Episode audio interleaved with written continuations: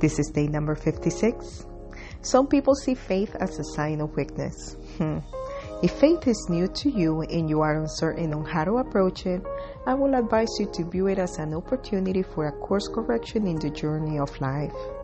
If you are experiencing difficulties, allow yourself to explore faith in response to it.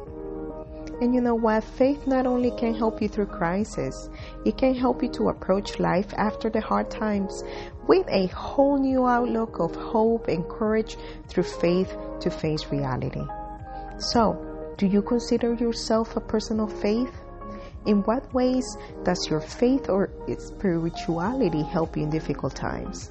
If you are not a person of faith, are you willing to explore the possibility of God? And what steps might you take in that direction?